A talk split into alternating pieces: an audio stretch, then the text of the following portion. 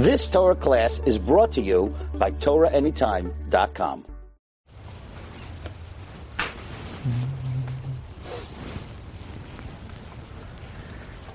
Thank you so much, Rosh Koila, Rabbi Bieberfeld, for the very kind and generous introduction. I'm quite humbled to witness, and I can attest to the tremendous reverberations that this koilel has to the entire community and beyond.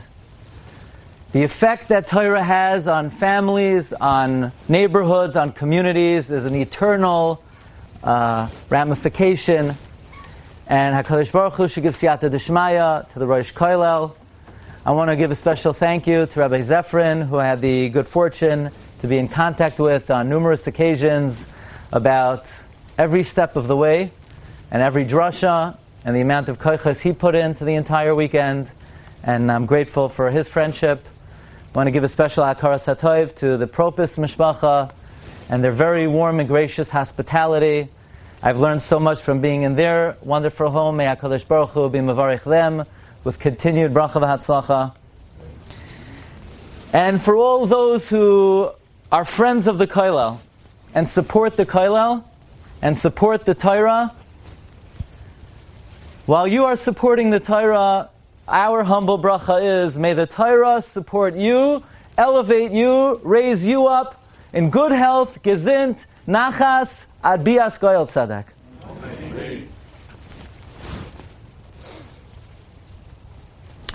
April 19th, 1943. Only three Rabbanim are still left in the Warsaw Ghetto. Three Go'inei Olam. Rab Shimshon Stockhammer, we spoke about him last night. Rab Menachem Zemba, and Rab David Kahana Shapiro. These three Rabbanim convened in one of the most frightful decisions in recent Jewish history. And they only had one hour to decide. They had just received word from the Judenrat that they were sent a message from the Catholic Church of Warsaw that they have 24 hours to get out of the ghetto and then their lives would be spared. They had 60 minutes to decide, otherwise, they were going down with the Jews of the Warsaw Ghetto. Just to paint the picture of the deplorable conditions that the ghetto was in, 1943, no language has ever been created to describe the wretched conditions of the Warsaw Ghetto. I read to you an article of an eyewitness account of what the ghetto was like. This was written by my grandfather, Zechatzak Levracha, Rav Mordechai Leib Glatstein, who wrote in a book entitled Theological and Halachic Reflections of the Holocaust. He writes as follows, Ani hagever ra ani b'shevet evrasai. I am the man who saw the affliction of his people. I am the witness and I am the victim. I saw the Warsaw Ghetto littered with corpses, faces distorted and swollen, their eyes open wide, and blood everywhere, skulls crushed, rivers of blood, the blood of our children, of our brothers and sisters, our fathers and mothers. No imagination, no matter how daring, could conceive of anything we lived through, writes my grandfather. In 1942, my great grandfather, Zechatzak Levracha, the last Rav of the city of Sachachav, was taken to the Warsaw Ghetto together with my grandmother. As soon as they get there, the Gestapo grabbed my grandmother's brother, Tzvi Hersh. Nobody ever saw him again. That was the horror and the terror of the Warsaw Ghetto. And friends, between me and you, there's very little that these rabbis could do for their constituents and for their respective kehilos at this 11th hour.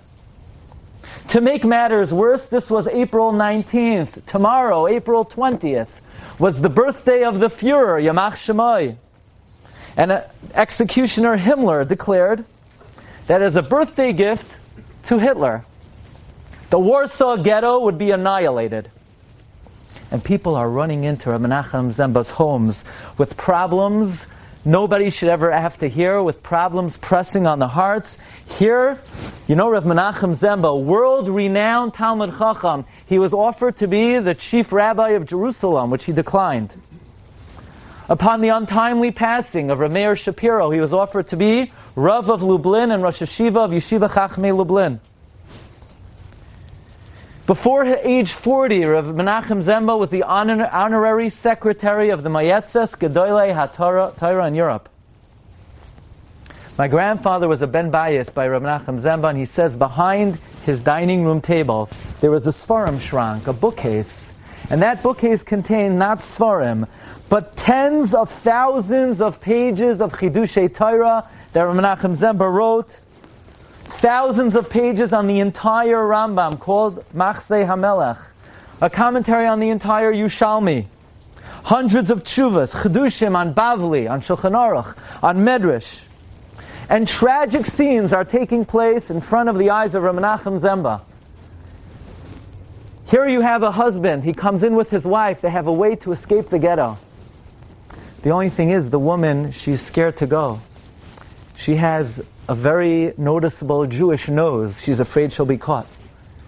Or she has an elderly parent, or she just could not bring herself to leave, but she didn't want to hold back her husband from saving his life. And against her will, they came to Menachem Zemba to get a get in the 11th hour. Dozens of people lining up in the home of Menachem Zemba to get divorced against their will. And the husbands were crying, and the wives were crying, and Rabbi Menachem Zemba was crying, and my grandfather said the Mizbeach itself was Yoreh Demois. This is just a flavor, a taste of the atmosphere of the Warsaw Ghetto in April 1943. And these three Rabbanim have 60 minutes to decide whether they should stay in the ghetto together with Achenu B'nai Yisrael or get out and save their own skin. And they convened a Besdin. Rav Shimshon Stockhammer, Rav David Shapiro, and Rav Menachem Zemba. And certainly, this is Dine Nefashos, this is a capital case. And when it comes to Dine Nefashos, Poischin Bakatan, you start with the smallest one, with the youngest one. And they offered Rav David Shapiro to voice his opinion first. And Rav David Shapiro declares from the depths of his soul, we can't help our people. But if we stay with them and we encourage them and our presence will give them support, will strengthen their hopes, this is the only thing I have the strength to do. I don't have the kayak to leave my people. Can we run from the Almighty? The same God that is found here is found outside of the ghetto. And Rav Shimshon Stockhammer and Rav Menachem Zemba are dumbfounded at this psak halacha. Whereupon Rav Menachem Zemba gives a clap on the stender. That's the psak. There's nothing more to say. There's nothing else we could say. We're staying here. They inform the Judenrat they're not going anywhere, and come what may, they will die with the Jews of the Warsaw Ghetto. I heard this story about Rav David Shapiro from Rebbe Chanan Zohn, who's the head of the Chevra Kaddish in America, and he had a personal family connection to Rav David Shapiro. And he mentioned what a difficult time he had understanding the psak of these Gedolei Yisrael. Between me and you, it's very nice that these great rabbis stayed with the people, but what could they do with these people in the 11th hour? What kind of support could they offer? What kind of encouragement could they give? Could they really add anything to this wretched situation? Isn't the halacha, v'chay achicha imach chayecha koidem? Rabbi Propus and I were discussing the sugya. Isn't there a mitzvah that when you only have one cup of water and two people need it, you drink it yourself? Doesn't your own life come first? It is a historical fact that many Gedolim, many Admoirim who had the opportunity to leave and save themselves from the horrors of the Holocaust, while thousands of their Talmidim and Hasidim were gassed or cremated, they took advantage of the opportunity. Many of the Hasidusim today are only due to the fact that the Rebbes took advantage of the opportunity to save their own skin, while the rest of the Hasidus was destroyed in Europe. But they were able to rebuild. There's a future for Klal Yisrael today. There are yeshivas today. There are, there are courts of Hasidus today because these great rabbis took advantage of the opportunity that they were given. The Panovich Rav, Rav Yosef Shloima Kahaneman. 1941, the Jews of Panovich. They're taken to the Pajanes forest. They're murdered there. How many Rabbanim survived the Lithuanian Holocaust? None. There were no survivors. Except for the Panovich Rav. Rav Kahaneman was saved because he wasn't there. Because he was en route from Palestine to the United States, fundraising like the Panovich Rav knew how to do. You know, they say, how do you know there's no life on Mars? Because if there was, the Panovich Rav would have fundraised there. Panovich Rav missed the Holocaust. His wife, Rebbetzin Fega, all the children were killed except for one. And at the Hakamas Matseva for the Panovich Rav in Bnei Brak, the Rosh Hashiva of Panovich got up, Rav Shmuel Rozovsky, and he said, You should know that the soul of the Panovich knew no rest, no respite. He was beleaguered, he was plagued, he was haunted his whole life. Everything the Panovich ever did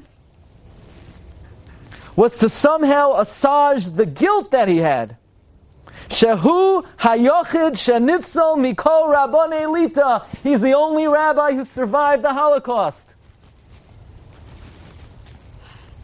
Why did he fundraise everywhere? Boys' schools, girls' schools, yeshivas, Beis Yaakovs. What motivated the man? The man was on a mission.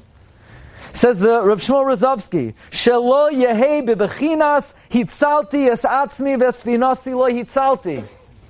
He didn't want to feel, I saved myself, but my ship went down.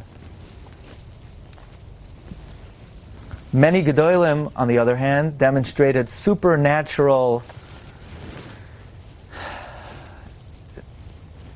inner strength, who had the opportunity to save their lives and their families. And not only did they not save their lives, they returned to the horrors of Europe.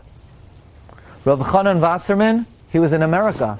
He was in Yeshiva Torah Vodaas. Rav Shlomo Hyman says, Rabbi Chanan, I will step down. You will be the next Rosh Yeshiva of Yeshiva Torah Vodaas. Rabbi Chanan said, what about my Talmidim? Rav Gedalia Schorr was procuring visas for many of the Talmidim of Baranovich. Rabbi Chanan said, I ain't staying, I'm going back. Why are you going back? My children. Your children? My Talmidim. Rabbi Chanan had a stopover in London. They begged him, Rabbi Chanan, you're going back, they're going to murder you on the spot. Rabbi Chanan said, I cannot abandon ship. And I am very proud to say, and it's also extremely painful, that my great grandfather, my Alta Zeda, Rabbi Huda Leib Volman, Hashem Yimkaim Damai, the last Rav of the city of Sachachav, was offered by the Agudas Yisrael of America a very prominent position in America, Chief Rabbi of America, to save him and his family. And he said, I'm not going. A faithful shepherd doesn't forsake his flock. And this is the fateful decision Rav Shloima Kahana, Rav, uh, David Shapiro, Rav Shimshon Stockhammer, Rav Menachem Zemba have to make. By the way, tell you a little bit what happened to Rav Shimshon Stockhammer.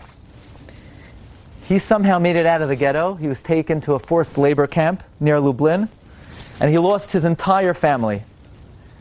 And with great Mesiras Nefesh, that was April 19th. He made it out of the Warsaw Ghetto. It's now Erev Pesach, 1943. And the Reb Stockhammer baked matzahs together with a certain doctor, and they sneaked the matzahs out of the camp. On their bodies, they were caught and they were beaten mercilessly. Two years later, Pesach, 1945. Rav Stockhammer made an announcement, even though he was gravely ill, completely emaciated, he will not be eating chametz for eight days, which meant he will not be eating for eight days. They said, Rabbi, you know how to do this. You have to preserve your life. Rav Stockhammer said, believe me, I know the halacha. But there are 2,500 Yidden in this camp. Somebody has to declare to the world there's a Yom Tif of Pesach, there's an Indian of Chametz, we have to eat matzah, and I'm going to be the one. And miraculously, Reb Shimshon Stockhammer went eight days without eating and survived Pesach 1945.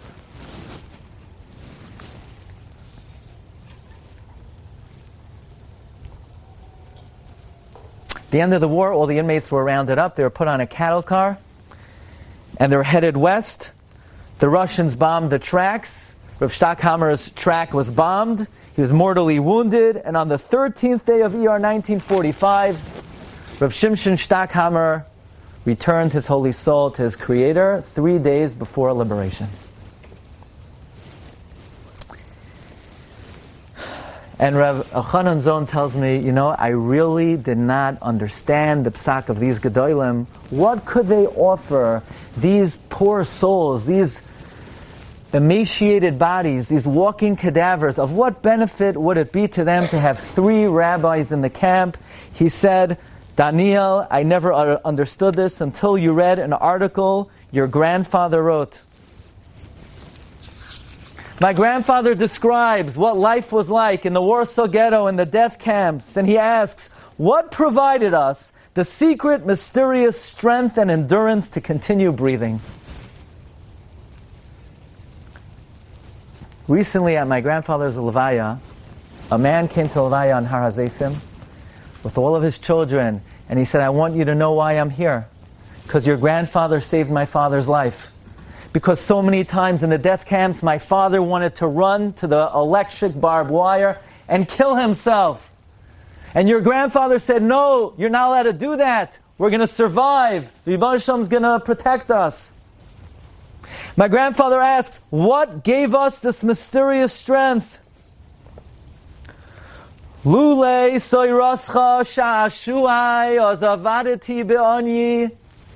If not for the torch of Torah, that provided me with light, with hope, with aspirations for the future,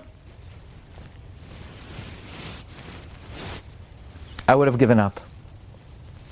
We had with us the Rabbanim of Warsaw, Rab David Shapiro, Rab Shimshon Stockhammer, many Gedolei Yisrael, and during those dismal and abysmal nights, they would say over Gemara's Balpeh, they would say over Lamdas Balpeh. They would say over Sfas Emes Balpeh. B'machashakim hoishivani ze Talmud Bavli. The Gemara that these precious Jews remembered and recited by heart served as the Ner Tamid, eternal light to illuminate these downtrodden, hopeless souls. Rabbi Zohn told me when I heard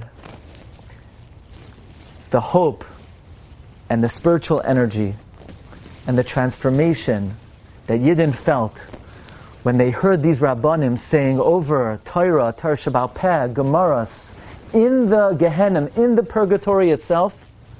Now I understood why those rabbis felt they needed to be there, what they could do for these survive, the potential survivors.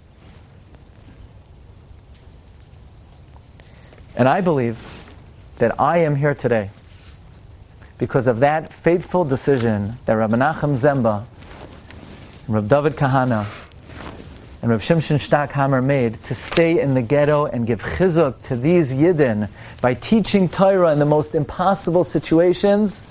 I am here today. My children are here today because of that chizuk, because of that supernatural strength that these Gedolei Yisrael displayed. You know, we say every night in Maariv, we say an expression, this expression is not an allegory, it's not a metaphor, it's not poetry, it's meant literally. What is the Torah to us? It's not a luxury. It's not a good deed. We say, Kihem chayenu va'oirech yamenu. It's literally our life. It is the essence of life.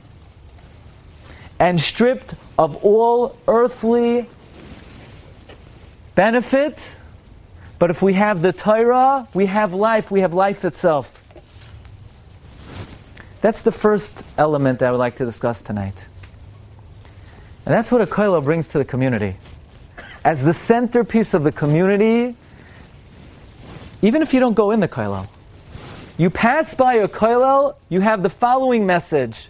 The koilel cries out, like it says in Mishlei, Barosh Haimiyos Tikra, the koilel cries out, what is life for a Jew in this world? What is the kihem chayenu va'arach yamenu?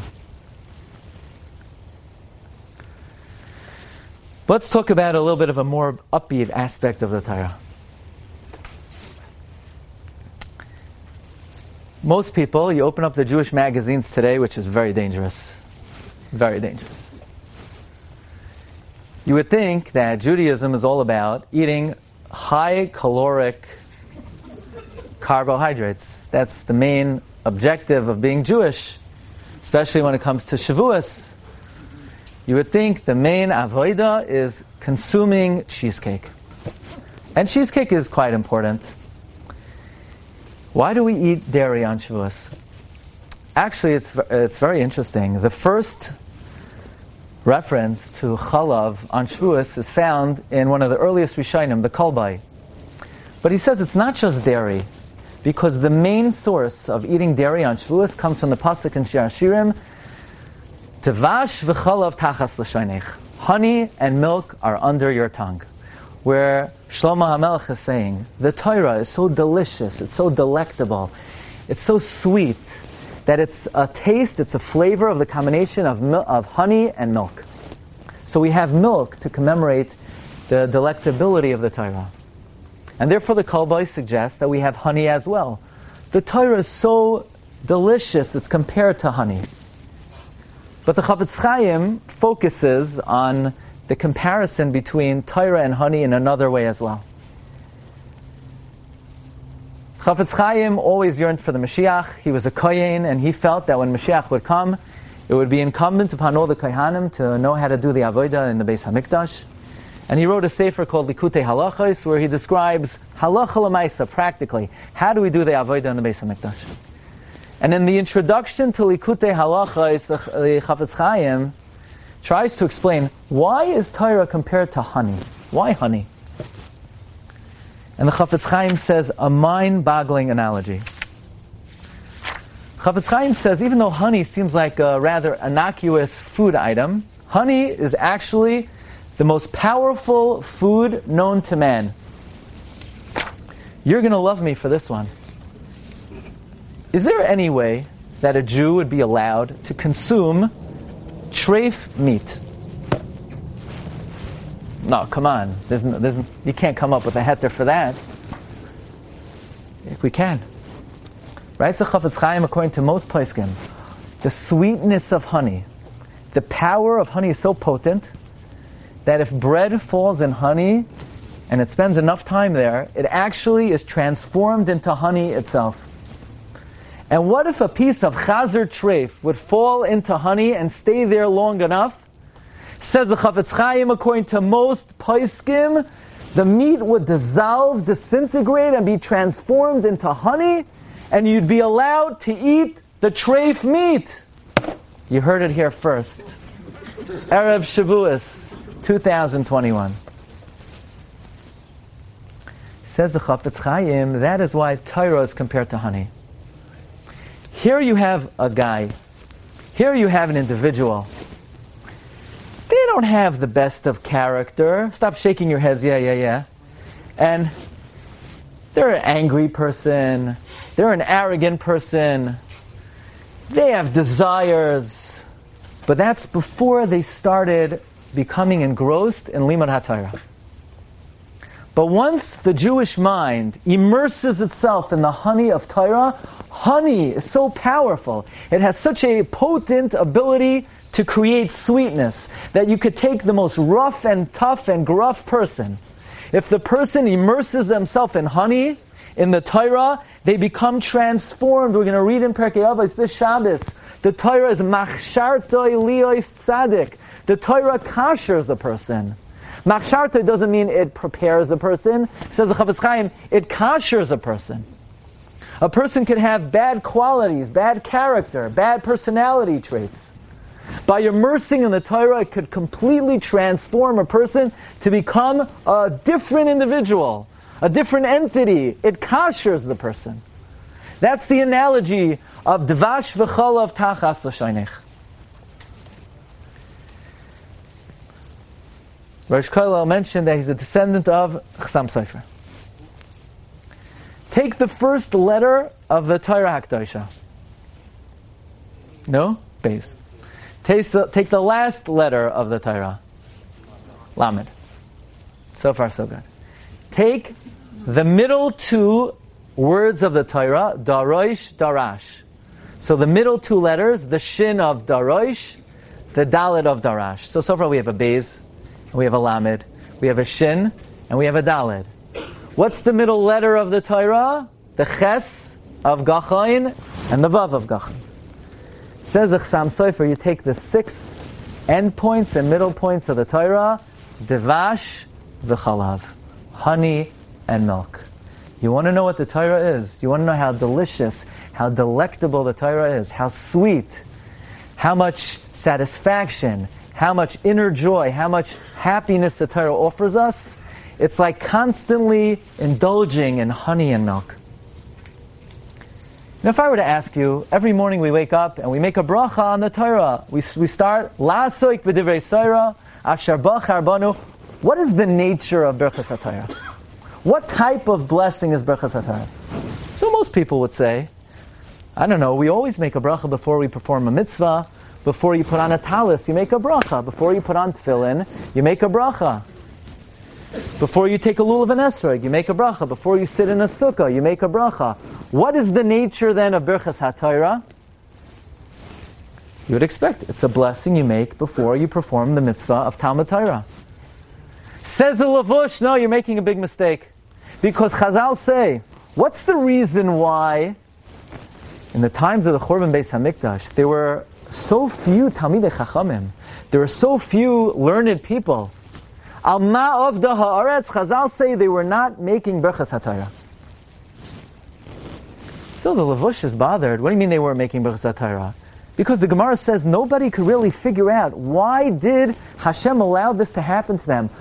And they asked the rabbis, the rabbis didn't know. They asked the, the angels, the angels didn't know. They asked the prophets, the prophets didn't know. Only God Himself was able to say they weren't making berachas hatayra. You know, hey, pal, this is not rocket science. Why, why couldn't anyone figure out? Go to shul, you'll see people are opening up the siddur, they're saying Asher Yatzar, they're saying Elekai Neshama, and then they're going straight to Asher Nosan Lasech Livina. Nobody's making Birchas HaTorah. What's so complicated over here? Nobody knew they weren't making Birchas HaTorah. Says the Lavush, Avada they made Birchas HaTorah. They said Lasoik b'divrei Soiro with so much kavana. They said Asher Banu with so much kavana. But they missed the boat. They made a fatal error. They thought when you're learning Torah, you're doing a mitzvah. It's like you're shaking a lulav and esrog. It's like you're saying Birchas Hamazon. It's like you're sitting in the sukkah. So they made a bracha over their learning as if they were being Mekayim a mitzvah. But Birchas HaTorah is not a Birchas HaMitzvah. Birchas HaTorah is Birchas HaNehenim. It's a blessing that you make when you get enjoyment in life. When you eat pizza, you make a bracha. When you eat steak, you make a bracha. When you drink Snapple, you make a bracha. Because asr la'adam lehanois ba'olam hazeh b'li bracha. One is not allowed to take enjoyment from this world without making a blessing. But wait a second. There's no enjoyment by shaking a lulav and esrog. The Gemara tells us, mitzvah lav lahenois nitnu. There's a principle that we are not considered to get joy from the actual performance of a mitzvah. A mitzvah doesn't give us a certain physical happiness. We're doing what God said. It's a responsibility that we have to execute. Nevertheless, says the Lavush, that's when it comes to 612 mitzvahs. But there's one mitzvah in the Torah that the mitzvah is defined by the following principle. Hashem says, I want you not to learn Torah. There's no mitzvah to learn Torah. I want you to derive enjoyment from the Torah. I want you to derive happiness from the Torah. I want you to derive inner satisfaction and joy from the learning. That's the mitzvah. That's the nature of the mitzvah. That's the qualitative nature of the mitzvah. There's no mitzvah just to learn. Abba, Daddy, where'd you go tonight? Well, just like in the time of the Romans, where our lives were threatened and we risked our lives to learn Torah, even though we really didn't want to, and just like in the Holocaust, we risked our lives. I went to the kollel tonight to learn. Boy, was it difficult, and I was sweating the whole time, but I did it like I shook a lulav and esrog. Mm, there's no such mitzvah. Yaakov, Rachel, you know where I went tonight? Tonight I went to, I, to derive great happiness and joy. Where'd you go? You went to the Phillies game? You went to the Flyers? No, I went to the kollel. The kollel, what were they giving? There, there was a barbecue in the kollel? No, I was learning in the kollel. Learning is the greatest happiness. Learning is the greatest joy. Learning is the simcha of a Jew.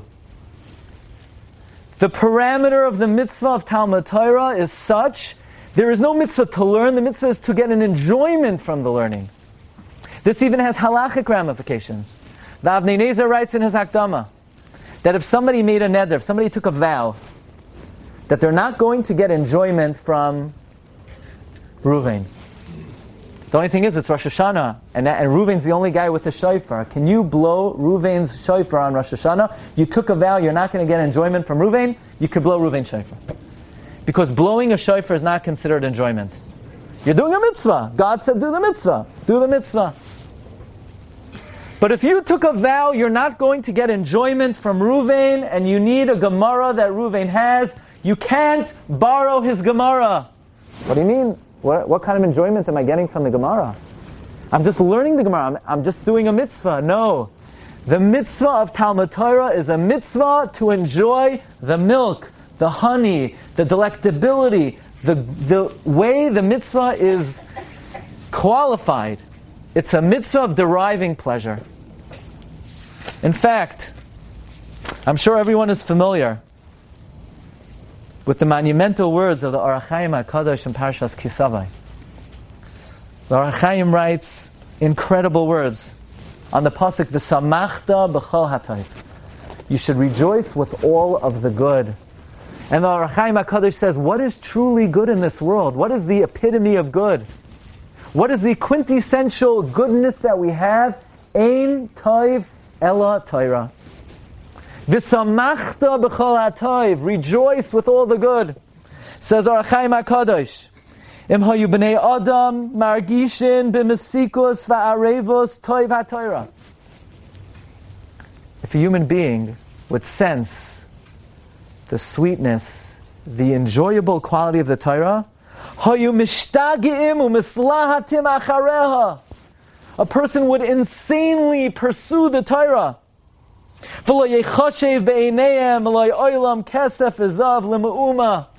Nothing else in this world would have any value.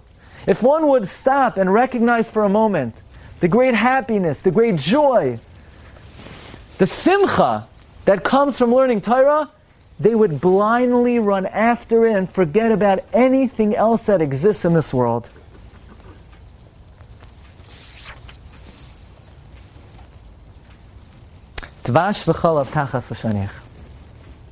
The enjoyable quality of learning. But I want to share with you one more element of Torah. Yes, we know it's our life. We know it's been the life of a Jew for 3,300 years.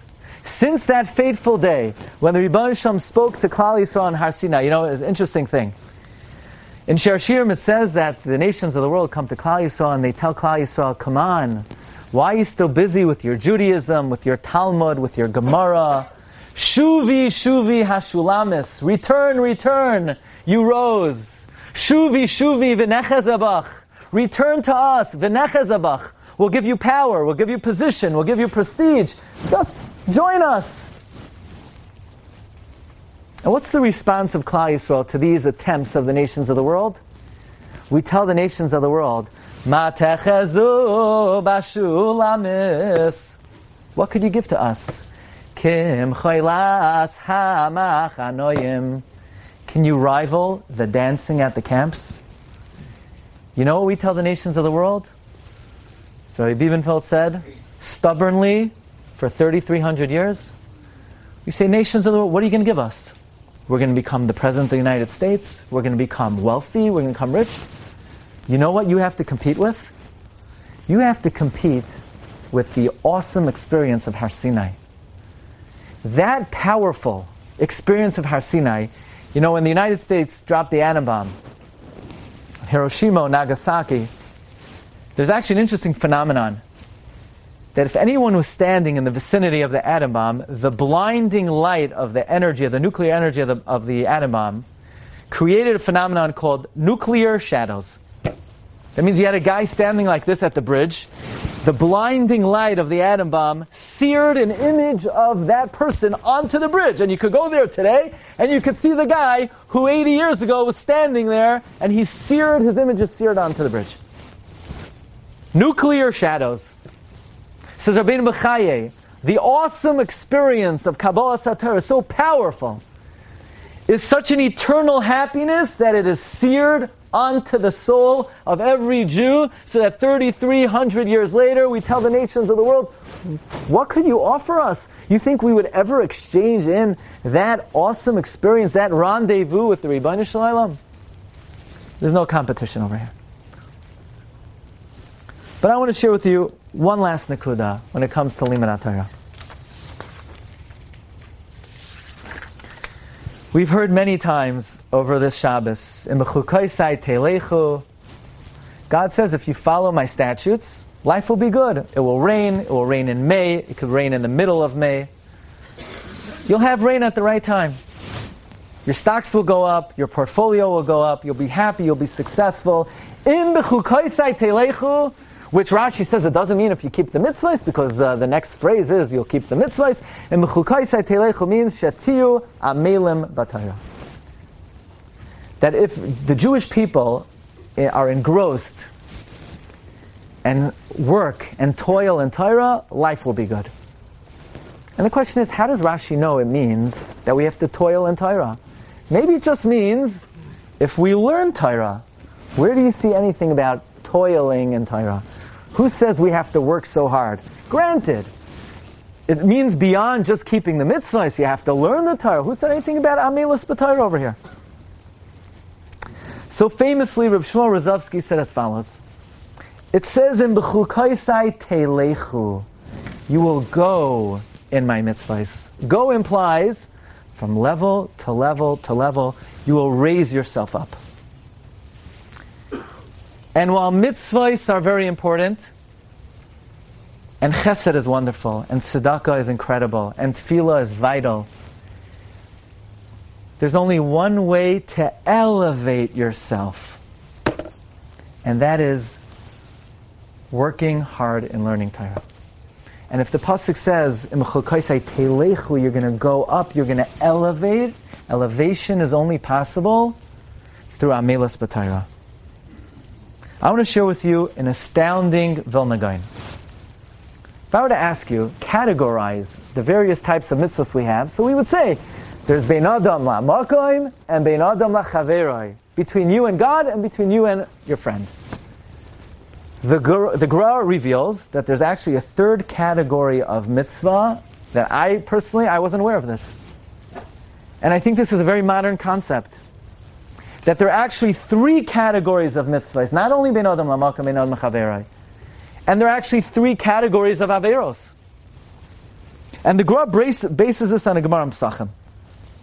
Rav Sheshes, Rav Sheshes would review his learning every 30 days. He would then climb up to the top of the mast of a ship, and he said, Chadoi nafshoi, chadoi nafshoi. He would talk to himself. he would say, Rejoice, O soul! Rejoice, my soul! Reb Sheshes would talk to himself. You do it, why can't he do it? He would say to himself, Rejoice, rejoice! So the Gemara asks, why was Reb Sheshes focused on his own joy in the Torah? After all, when we know that when a person learns Torah, he upholds the entire world. So shouldn't he have had a more broad intention, more broad kavana, that the whole world is rejoicing in my Torah? And the Gemara says the following words. Me'ikara ki avid inish adaite denafshe ka avid. Which one would mistakenly translate. When you start learning, you start to learn for yourself. But that's not what the words mean. The word me'ikara does not mean in the beginning, as we're about to see. It says a Vilna Gaon in Sefer Devarim. There are three categories of mitzvahs. There's Bein Adam Lamakayim, between you and God. There's Bein Adam Lachaveroi, between you and your friend. And there's a third category of mitzvah, between you and you. Bein Adam La'atzmai. So let's get some examples. What's Bein Adam Lamakayim? Prayer. You're communicating with the Almighty. Bein Adam Lamakayim. Chesed, the other pillar of the universe. Bein Adam Lachaveroi. Says the Gra, but the most important mitzvah in the Torah is not Bein Adam Lamakayim, and it's not Bein Adam Lachaveroi, it's Bein Adam La'atzmai. Because God gave you a soul. And that soul has endless greatness and endless potential. So, how do you actualize your greatness? How do you bring out your abilities? How do you bring to the forefront the latent, endless, infinite, divine nature that every soul has been imbued with? How do you become something? How do you make something of yourself? There's only one way to do it. You could pray. Prayer is great. You will connect with the Lord. And you could do chesed. You will connect with your friend. But you will remain the way you were. But how do you actualize yourself? Bein adam la'atzmai. The Gra says likewise, there are three types of sin. Murder, that's bein adam la'chaveroi. that severs your it's hard to have a relationship with the guy that you just murdered. They find it very difficult to do that. Avodah hard to connect with the Creator when you serve Avodah. And illicit behavior, arayos, noyef ish chasar lev, you destroy yourself. On the other hand, chesed will connect you to your friend, to your neighbor, to someone in your community. Tefillah will connect you to the Almighty. But how do you actualize the greatness that rests inside of you? How do you become something? How do you elevate? There's only one way to do that. Talmud Torah. Learning the Torah makes you a greater individual, a greater soul, a greater father, a greater mother, a greater brother, a greater sister, a greater son, a greater daughter, a, a greater Jew, a greater everything. Says the Gra, where do I get this from? I get this from Rav Sheshes. Rav Sheshes, every 30 days, he would say, Chadoi nafshoi, chadoi nafshoi. Rejoice, Rav Sheshes. Rejoice, Rav Sheshes. This one's for you. You made something of yourself. Now we understand, says Rav David Kayin, Rosh Yeshiva of Chevron. Rav Yosef on the Yomtiv of Shavuos, he made a Yomtiv. He said, if not for this day, El Mole Hayoima, if not for this day, Kama Yoisi Ika Beshuka, I would just be an ordinary Joe. But because of Shavuos, I'm not just Yoisi, I'm Rav Yosef. Listen to the words of Rashi. Ilav hayoima shalamadati Torah mamti. I elevated myself. I became something.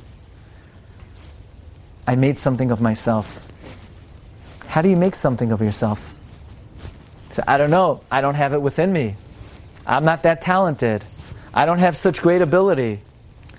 Rav Tzadok HaKohen says the same way we have to believe in HaKadosh Baruch Hu, we are likewise commanded to believe in ourselves. These are not two separate mitzvahs, it's the same mitzvah. Because if the Almighty gave us a soul and we're a piece of Him, the same way He has infinite greatness, so do we.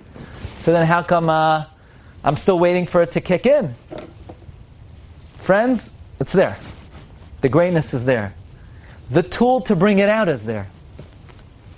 That's the happiness of Shavuos. The happiness of Shavuos is El Male Hayoima Kama Yoisi Ika. Says Reb Friedlander, if we could just examine one more line of Gemara.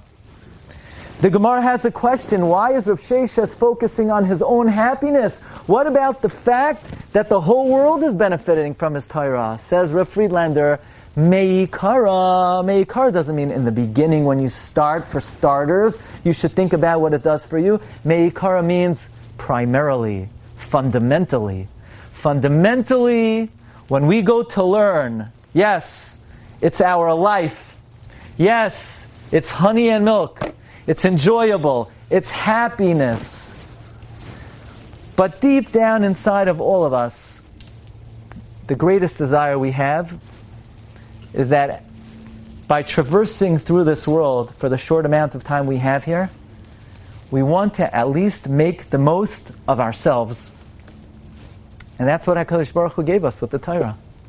It is a tool to access the greatness that lays in our neshamas. We say every Shabbos, every Monday and Thursday when we put away the Torah, Eitz Chayim Hi, Lamacha The Torah is a tree of life, literally, to those who uphold her, to the supporters, to the friends of the Torah. The Torah is a tree of life. But says Reb Chaim Volozhiner, this has another meaning as well. Says Reb Chaim Volozhiner, picture the following scene. A man fell into impassable rapids and they're threatening to pull him under. And his life is in danger. And he's about to go down, and there's a tree growing from the riverbank. And with his last ounce of strength, he is able to grab the tree. Picture for a moment, friends. How are you going to hold on to that tree that's going to save your life? Well, even though I'm a righty, I'm going to grab that tree with my left hand, with my pinky, and see if it's going to hold me up. I don't think so. Your life's on the line. That's your lifeline. How are you going to hold on to that tree? You're going to hold on to that tree with every fiber of your being and every ounce of energy that you have because that's the Eitz Chaim. Says Rav Chaim Volozhiner, we live in a world it's a challenging world. There's so many things that threaten to pull us under. There's so many desires. There's so many challenges. The Yetzer Haras are difficult. The challenges of life are difficult. The hurdles, the curveballs, the fastballs. But we have a lifeline. And the lifeline is the Torah, the Chumash, the Nevi'im, the Ksuvim, Talmud Bavli, Shulchan Aruch, that's our tree of life. How are we going to hold on to the lifeline? How will we be dedicated to the Torah? When we can, when we're available, when it's convenient. We're going to dedicate ourselves with every fiber of our being, with every ounce of energy we have, with every emotional fiber. We're going to give it our all because the Torah is our life, the Torah is our happiness, the Torah is our joy, the Torah is the source, is Kol HaToiv, V'tzamachta B'chol HaToiv. Says Reb Levi Yitzchak Abarditchev, there's one Yom Tov a year, you can't spend the whole day in shul davening and learning. There's one day a year you gotta enjoy yourself. The Yom Tov of Shavuos, Hakol Moedim, the Be'ina Nami Lachem. You know why you have to enjoy yourself? Because you need to tell your children, you need to tell your husbands, you need to tell your wives, this Torah over here. I'm not twisting myself into a pretzel to torture myself to learn Torah. The Torah is my happiness in life. And when we're committed to the Torah in that fashion, Says the Lavush, we're Zoicha to Banim, Uvnei Banim, Talmidei Chachamim, God-fearing Jews, dedicated Jews, happy families. We're Zoicha to the Nachas that we're all hoping for. May HaKadosh Baruch Hu give us all the Siyata Deshmaya. Then the merit of coming together this weekend to really elevate ourselves and elevate our commitment to the Torah. May HaKadosh Baruch Hu elevate the Keren HaTorah, elevate Klal Yisrael, and bless all of us with only bracha v'hatzlacha, simcha sanachas, ad biasko tzedek. Thank you so much for hosting me. Bracha v'hatzlacha. Thank you. Thank you, Rabbi Glatstein. I just want to offer a uh, personal reflection. I feel like, and I'm sure that many of you who are taken in the shiurim that we had this, this weekend.